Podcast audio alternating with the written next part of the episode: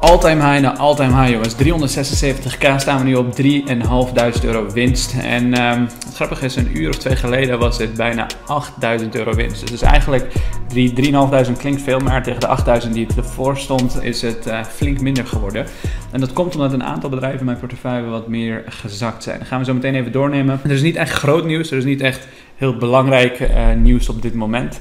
Behalve dan dat Evergrande situatie, dat um, de Chinese overheid, de eigenaar van Evergrande, die nu niet meer bij Evergrande werkt, heeft gevraagd om hun uh, eigen vermogen of zijn eigen vermogen te gebruiken om Evergrande uit de situatie te helpen.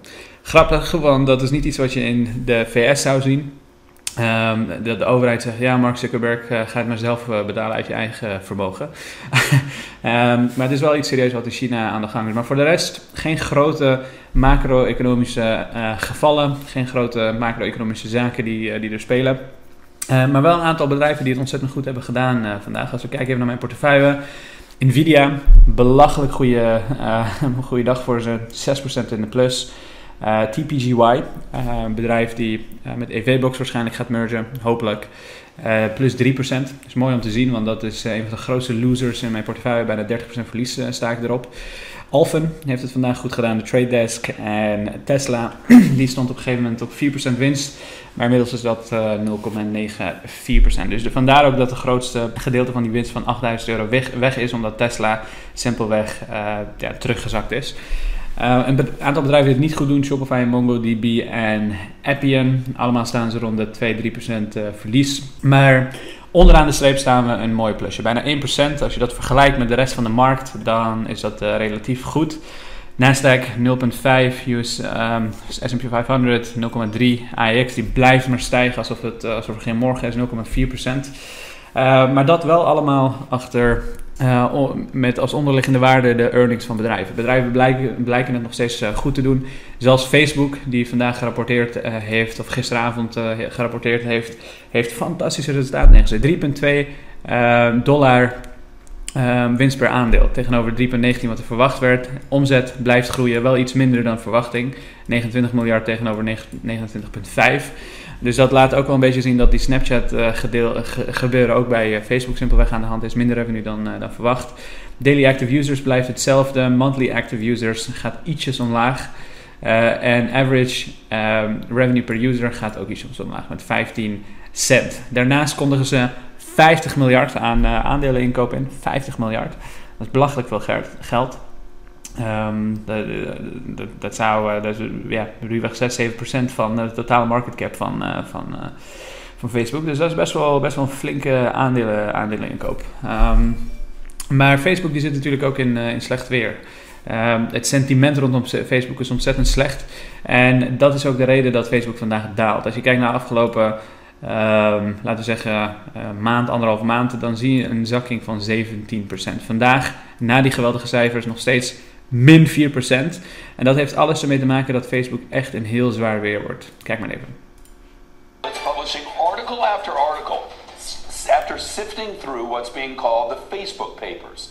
They're internal documents that detail issues that reach every corner of Facebook's operations. They expose internal anger over the company's policies, its problems with misinformation, and the violence it's accused of fanning in other countries.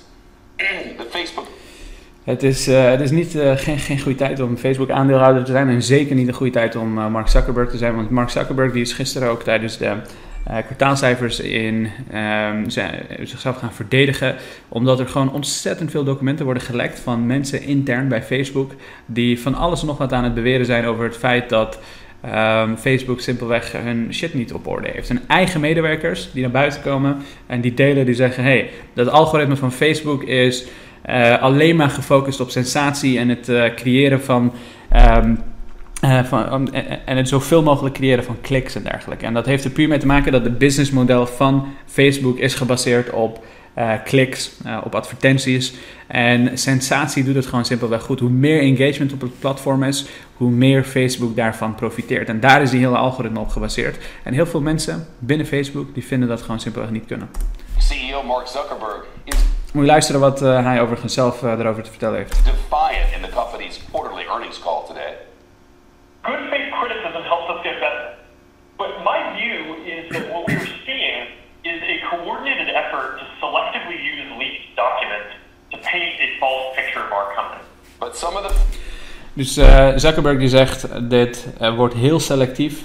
Laten mensen intern leaken dingen om Facebook slechter te laten zijn dan dat ze eigenlijk zijn. Want Facebook zegt hij, doet er alles aan om te zorgen dat ze um, uh, de juiste dingen doen om hate speech en al dat soort dingen. Um, en propaganda en al dat soort zaken. Ook allerlei complottheorieën, allerlei rechtse uh, extreemrechtse ideeën en dergelijke, die ontzettend, ook extreem linkse ideeën overigens, die ontzettend uh, de maatschappij verstoren en eh, simpelweg een tweedeling creëren.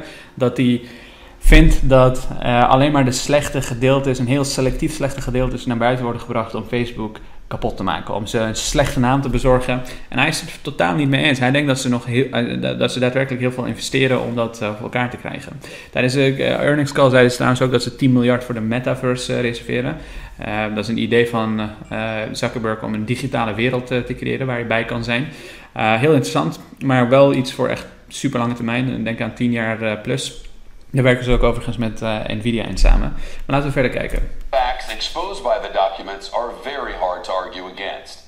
The New York Times, for example, reports Facebook's core mechanisms let in misinformation and hate speech flourish. Essential features such as the share and like buttons.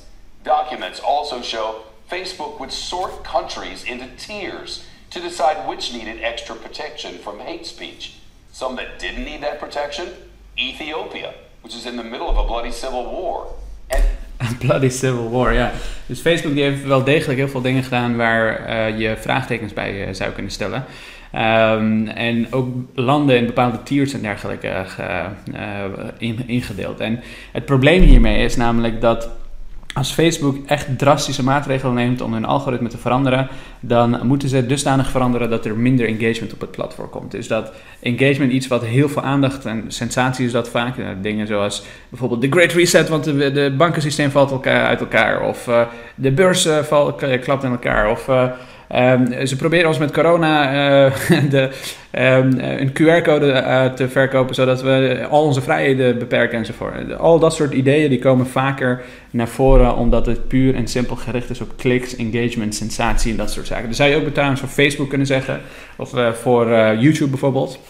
Daar zie je ook, als ik hier nu vandaag zou als titel zou zeggen uh, Facebook gaat failliet, dan kijken heel veel mensen naar uh, die video, omdat dat uh, kliks uitnodigt. Of als ik ga zeggen dit aandeel verdubbelt morgen nog, ja, dan, dan, dan krijg je heel veel kliks. Dat is de sensatie en engagement waarop die um, platforms zijn gebaseerd. En als ze dat gaan veranderen, dan verandert ook daadwerkelijk het businessmodel van uh, Facebook. En dat is ook waar heel veel beleggers zich zorgen over maken. Die zeggen: Oké, er is heel veel kritiek op Facebook's algoritme. Als ze dat gaan veranderen, gaat het businessmodel dusdanig veranderen dat ze waarschijnlijk minder winstgevend worden, meer moeten gaan investeren in allerlei zaken die ook meer kosten met zich meebrengen, dat marges onder druk komen te staan. En daarmee wordt Facebook simpelweg een slechte belegging. Dus dat, uh, dat, is, een, uh, ja, dat, dat is simpelweg wat er aan de hand is. Daarnaast wordt er ook gevraagd aan, een, uh, aan de researcher of nee, aan de policymakers van Facebook wat ze uh, eigenlijk hier aan, aan, aan doen.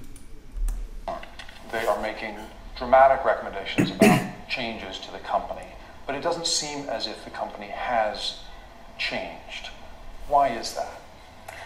We do listen to the researchers, and first, the fundamental question is why would you have a research team in the first place?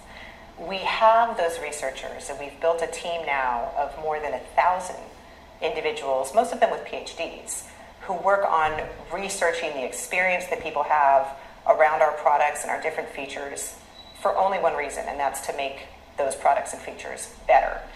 But researchers post internal messages with titles like Does Facebook Reward Outrage? Carol's Journey to QAnon, and We Are Responsible for Viral Content. Dus Facebook die zegt, maar wij doen wel degelijk heel veel eraan, maar medewerkers die blijven dingen lekken waarin, waaruit blijkt dat ze intern ook heel veel gevallen hebben gehad waarbij ontzettend veel medewerkers hebben geklaagd en gezegd, hé, hey, wat we eigenlijk aan het doen zijn, klopt niet, laten we hier serieus iets, iets aan veranderen. En eh, de vraag is of Facebook daadwerkelijk ook er eh, iets aan gaat veranderen. Maar kijk maar even het einde wat, wat ze zeggen. Also important to consider that this trove of documents is far from over. We are still receiving sometimes hundreds of pages a day, and that's expected to go on into next month. Shep? Dus honderden berichtjes per dag die ze nog uh, blijven krijgen. En uh, dat haalt Facebook naar beneden. Dus dat sentiment rondom Facebook is ontzettend slecht op dit moment. Maar als het lukt om dit voor elkaar te krijgen voor Facebook, dan is het de belegging van de eeuw. Want Facebook is echt een geweldig bedrijf met ontzettend veel bereik. Um, de fundamentals liegen er niet om. Een van de laagste PE-ratio's. Uh, een van de beste gross margins en al, al dat soort zaken. Het is een ontzettend winstgevend bedrijf.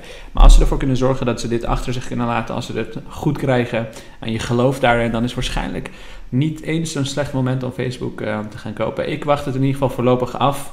Uh, ik durf het nog niet aan. Misschien als die prijs nog zo verder zakt dat ik denk dat al die verschillende dingen ingeprijsd zouden zijn, dan zal ik de tracker overhalen. Zoals altijd, als ik dat doe, deel ik dat met iedereen die lid is van de belegger. Voor de mensen die lid willen worden, check even de description van deze video. Dan weet je waar dat. Uh, dan zie je ook bijvoorbeeld een kortingscode waarmee je lid kan worden. Um, laten we verder gaan. Nvidia, die heb je net even gezien. Waarom zijn ze zo hard uh, gestegen? Inmiddels 4000, uh, 4000 plus mijn portefeuille, 377k staan we op. Maar Nvidia die zorgt ervoor dat ik vandaag een flinke winst heb geboekt. En waarom gaat Nvidia dan omhoog? Wat, waar ligt het aan dat Nvidia het zo erg goed doet vandaag? Laten we even kijken naar de resultaten van Nvidia de afgelopen tijd. Als we kijken naar bijvoorbeeld omzet, die is met 68% gegroeid afgelopen kwartaal. Nvidia heeft een kwartaalcijfers ergens in eh, november, ik geloof 17 november, iets dergelijks eh, uit mijn hoofd. Maar gross margins 64%, je ziet de gross margins ook uh, uh, langzaam aan een beetje ja, redelijk gestaag omhoog gaan. Uh, 66% non-gap als we daarnaar kijken. Maar ik kijk liever persoonlijk naar gap. Dat is toch uh, general accounting uh, principles. Terwijl non-gap ja, laat toch wel een beetje voor de, aan de verbeelding over. Net income 282% groei. Diluted EPS 276% groei. Cashflows 71% groei. En dat heeft er alles mee te maken dat Nvidia in heel veel uh, verschillende groeisectoren zit. Belangrijke sectoren die ontzettend in de lift zitten. En zij hebben daar gewoon de beste producten in uh, op dit moment. Als je kijkt naar gaming, 85% year over year groei. Dus ongelooflijk. Quarter to quarter, 11% groei. En is niet alleen gaming, heel, zij profiteren ontzettend ook van de hele crypto-hype op dit moment. Want crypto's die doen het ontzettend goed. Als je Nvidia een beetje kent, dan weet je vorige keer dat uh, in 2017 dat uh, crypto's hard gingen. Toen hebben ze ook ontzettend geprofiteerd. Toen crypto's minder hard gingen, ging dat omzet ook flink naar beneden. Dus die, die, die uh, chips die zitten gewoon in de gaming gedeelte.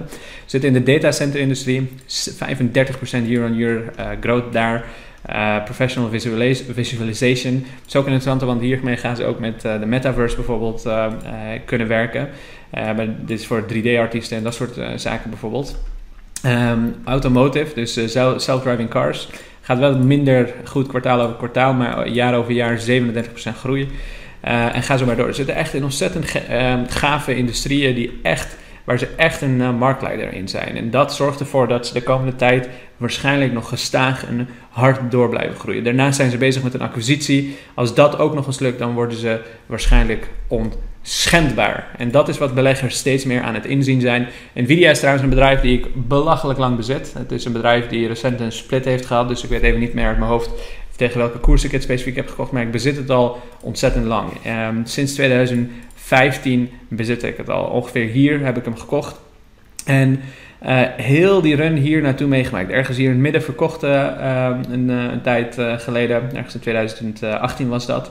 En in 2018 is het ook, dat is ook precies de tijd geweest dat die crypto run er was. Door crypto zijn ze ontzettend hard gestegen.